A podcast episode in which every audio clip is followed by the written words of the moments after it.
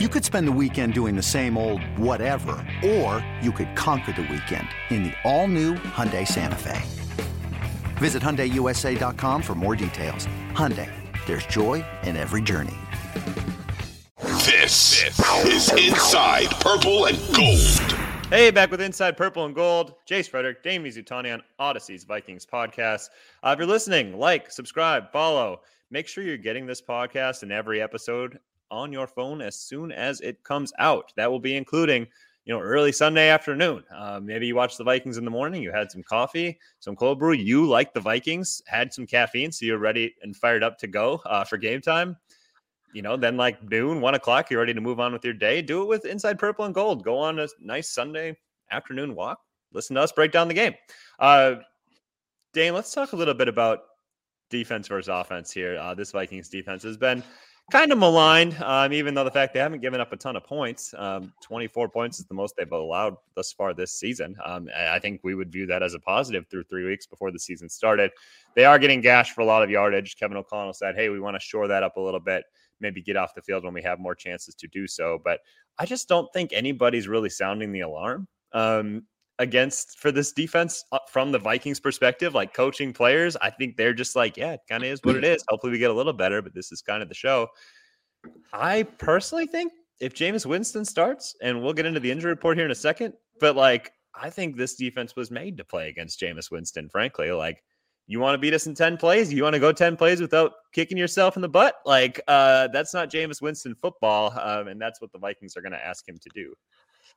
Yeah, that's that's always been Jameis's or Jameis Winston's knock is that like he's gonna make a mistake at some point, and that is what this Vikings defense is predicated on this year. Is we've talked a lot about their shell coverage and how that's frustrating to to fan for fans to watch because they're just giving up these eight yard chunk plays or these six yard pass, eleven yard reception, whatever.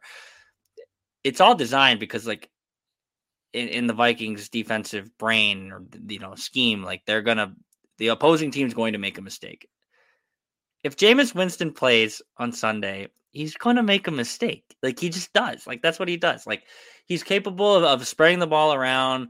Um, you saw it in Tampa when he was able to kind of buoy an offense with both Evans and Godwin. Like he can he can get the ball to pass catchers, but he's going to throw a ton of interceptions too. He's going to make a ton of mistakes. He's going to do things with the football that are reckless. And and that's what this Vikings defense is relying on not just this week but this season. Like they're relying on other teams to screw up. I think if Jameis Winston plays this weekend, it's better for the Vikings than if Andy Dalton plays. And that might sound a little crazy because Andy Dalton's the backup and Andy Dalton is super uninspiring as as far as like quarterback play goes. Uh, but I think Andy Dalton is probably more equipped to take what the defense is giving him than Jameis Winston, who who can be a little bit reckless at times. Also, Jameis Winston has a broken back, so that is something to take into account. Like he this has is, forced. This is pretty rare. So yeah, he's got the back fractures. It's pretty rare that we have a Thursday injury report because the Saints are in New Orleans. We do have like open availability for the media has already happened. Jameis Winston not there for the open portion of practice today. They expected him to be. He's not. Um, so like that's another step towards Andy Dalton maybe potentially being the quarterback for New Orleans. Which I don't think is a bad thing for the Vikings. Or no, which I, I, I like like I think when Saints, you look right? at what, yeah, for the Saints, like from the Vikings perspective, like uh, an injured Jameis Winston, who when he's healthy is going to make throws that make you kind of scratch your head, is probably someone you'd want to play against more than than Andy Dalton, who's going to be super boring and just kind of take care of the ball. Um, probably march you down the field, take the field goal here, maybe not get into the end zone every play, but but he, he Andy Dalton, as much as he's an easy kind of punching bag in you know in NFL circles. Like played played quarterback for a long as a starting quarterback for a long time in this league is capable of taking what the defense gives him. Um, it's one of the better backups in the league already, and, and I think like with how the Vikings play defense, he, Andy Dalton might be more equipped to beat them than Jameis Winston because he's going to just march them down the field, take you know the eight yard gain, the 12 yard gain, not throw the jump ball that Jameis is definitely going to throw. Also worth noting that Michael Thomas didn't practice either. So as much as the Vikings defense has struggled, as much as it might benefit the Saints to play their backup rather than their starter eh, this week, the Vikings aren't really going to be tested defensively to the same degree that if if the Saints were firing on all cylinders and completely healthy. Um, you kind of have to dominate this game if, if if you're a Vikings defense, in my opinion. You can't get sliced and diced. If you do, uh oh. Yeah, um I mean, I think we're just going to see them get sliced and diced a lot. But like, what exactly to the degree is always the question. Uh, but I think the Michael Thomas injury is bigger than the Jameis Winston one. Like this Vikings defense, Chris Olave is a great rookie wide receiver, no question. But he is a they throw the ball down the field to him. Like he is a big air yards guy, takes a lot of deep shots. Frankly, like not to say that the Vikings they've had some coverage busts, um, but they are kind of built to try to keep that away from you. That's not to say Patrick Peterson hasn't still given up those opportunities that haven't been capitalized on yet this season. And maybe Chris Olave will be the first to capitalize on that. Uh, but in general, like they get crushed in the intermediate, they get crushed in the middle of the field. It's kind of designed that way, like funneled in there. Okay, take those 12, 10, 12 yards. Michael Thomas lives in that area, um, he destroys that area. Uh, Andy Dalton, I think, would love if Michael Thomas was out there on the field to go seven for 80 yards and a score. Um, so like that, him being out would be a big break, I think, for the Vikings defense. Uh, Jarvis Landry missed practice Wednesday, is back out on the field Thursday. He also kind of lives in those areas, um, and he's he still is a veteran receiver who can dominate those areas of the field. So that could be a big boost for the Saints. Uh, Alvin Kamara obviously like could push the Vikings linebackers, but frankly, like I think the linebackers are a strength for this Vikings defense, maybe like one of these strengths. Uh, but yeah, like I think at its core with the Saints, with Jameis Winston like taking deep shots down the field to Chris Olave, like they're built to stop those types of things. The Vikings are built to get destroyed by rushing attacks, and as good as Alvin Kamara is, like the Saints' running game isn't that good. Um, like Alvin Kamara is not like a great hand it to him twenty five times and watch him roll type of player, um, especially not right now. Um, you know he's a little banged up as well. Mark Ingram, you know, is out there getting six, seven, eight carries a game, and he's not a good football player anymore. So there are a lot of things that the Saints do or don't do that I think kind of play right into the Vikings defense's hands, even at full strength. Uh, Andy Dalton certainly could dink his dink and dunk his way around the field, but if you don't have the best receiver for that either, um, that could make things even easier for Minnesota. So I'm with you. Like, hey, like this is where the Vikings have to win. Um, and I will say, just from like the pressure perspective, you know, we don't think that the Vikings defensive line has generated enough of it um, in these last couple games. And I do think what's interesting is I think the Saints are pretty solid at tackle, but their interior offensive line as is poor, and as we've seen here, like that could have a big effect on things. So maybe this is a game where, like, hey, if you get him into a third and seven, third and eight, like better see Za'Darius Smith on the inside and trying to win it there. Um, and maybe he can get pressures up the middle and, and the Vikings can find a pass rush in that way. Yeah. One concerning thing for the Vikings, you know, you look at who's missing time and who, who wasn't at practice. Uh, Andrew Booth like may never play. Like he he was off yeah. to the side again. Like somehow that quad injury has has turned from a tweak into something much more. Um, three weeks in now, he's still he's still working his way through the quad injury. Isn't practicing. Darius Smith missed time yesterday um, with a knee injury. I don't know if he'll play this week. He looked pretty banged up coming against the Lion, uh, coming off against the Lions. Um, talked to reporters in the locker room on Sunday. Um, talking to our colleague Chris Thomason, he had a noticeable limp on Sunday, and he didn't practice on Wednesday. Um, we'll see if he practices on Thursday, like maybe, or if he's limited, maybe there's there's hope that he's going to play. If Za'Darius Smith doesn't play, that puts even more pressure on Danielle Hunter. He, he Danielle Hunter has been fine to this point in the season. Just fine. Like just very average, very okay. Um, not the dominant player that that he he once was.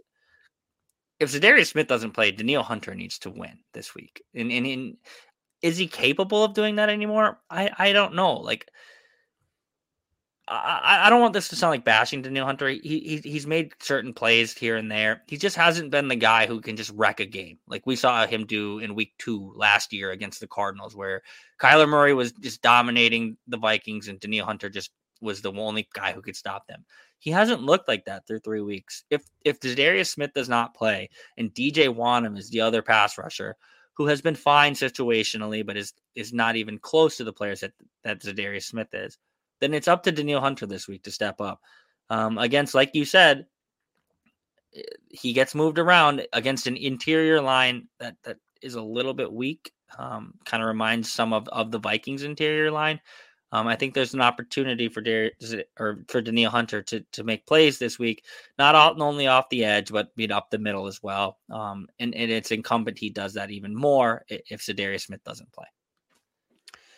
Yeah, I'm with you. Okay, let's get into Purple Prop Party. Um, as always, odds pro- provided by the DraftKings Sportsbook. Uh, Dane, first off, let's get into player props. Uh, what do you like this week? What do you think is like your slam dunk. Um, I will say that I picked Kirk Cousins going over like 285 yards last week against Detroit.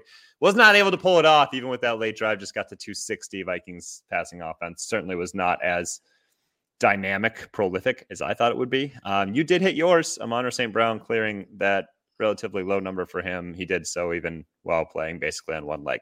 Uh, so go ahead. Who's your pick this week? it, it's pretty funny looking at these these player props right now because it's all Vikings because like the Saints are just so hurt that like the, yep. the lines aren't even up right now. Like we don't have a, passing player prop because the the DraftKings doesn't know who's going to play quarterback. You don't have many receiving player props because DraftKings doesn't know if Michael Thomas is going to play. Um, my player prop it's, it's kind of a cop out. I'm taking over one and a half touchdowns for Kirk Cousins. Like I I think as much as I think the Vikings need to establish the run to win the game, I think they're going to need to throw the ball to score touchdowns.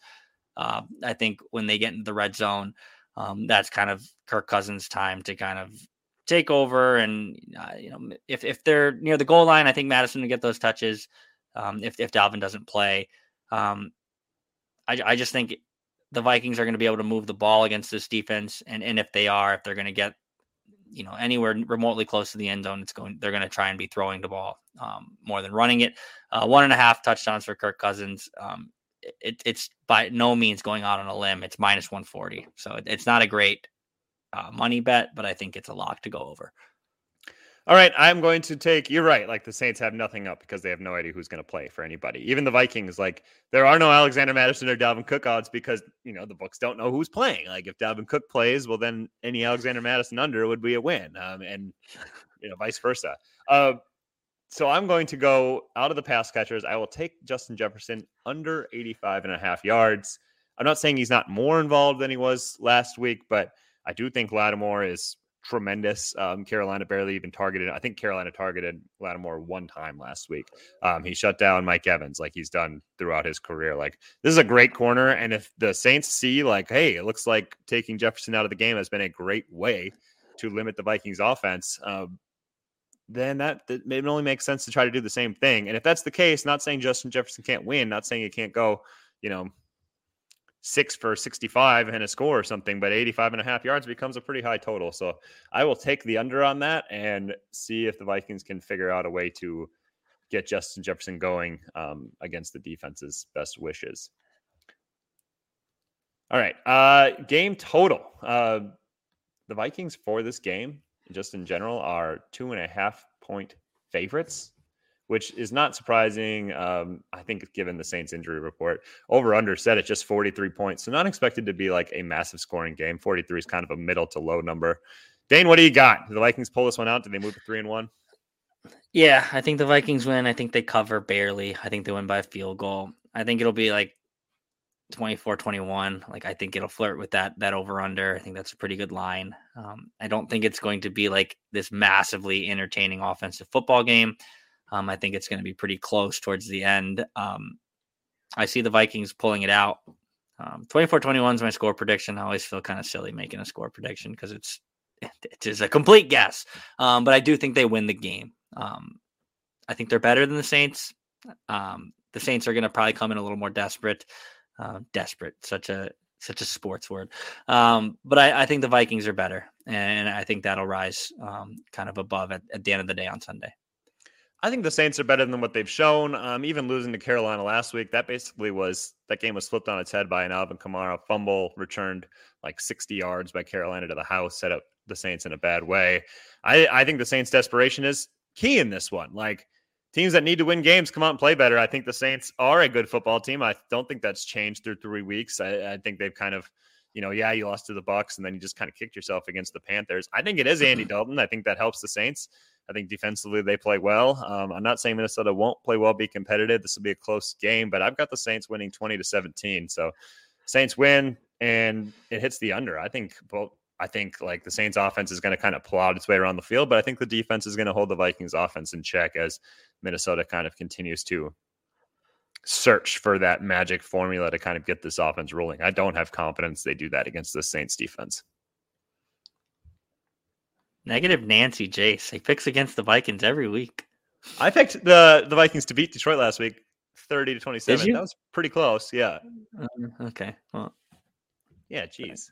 Come on. I think I picked Sorry. him to beat the. No, I think I picked him to lose. No, you pick, yeah, I I I picked them every week. like yeah, yeah, yeah. Dane just picks the Vikings to win. He's convinced they're the best team in football. Um, he says negative things all week about them, and goes, "The Vikings are the better team. They're gonna win this game." Uh, if you listen to Dane talk every week, you'd be like, wow, he's pretty convinced this team stinks. And then he picks you. Like, Vikings are so much better than this other team.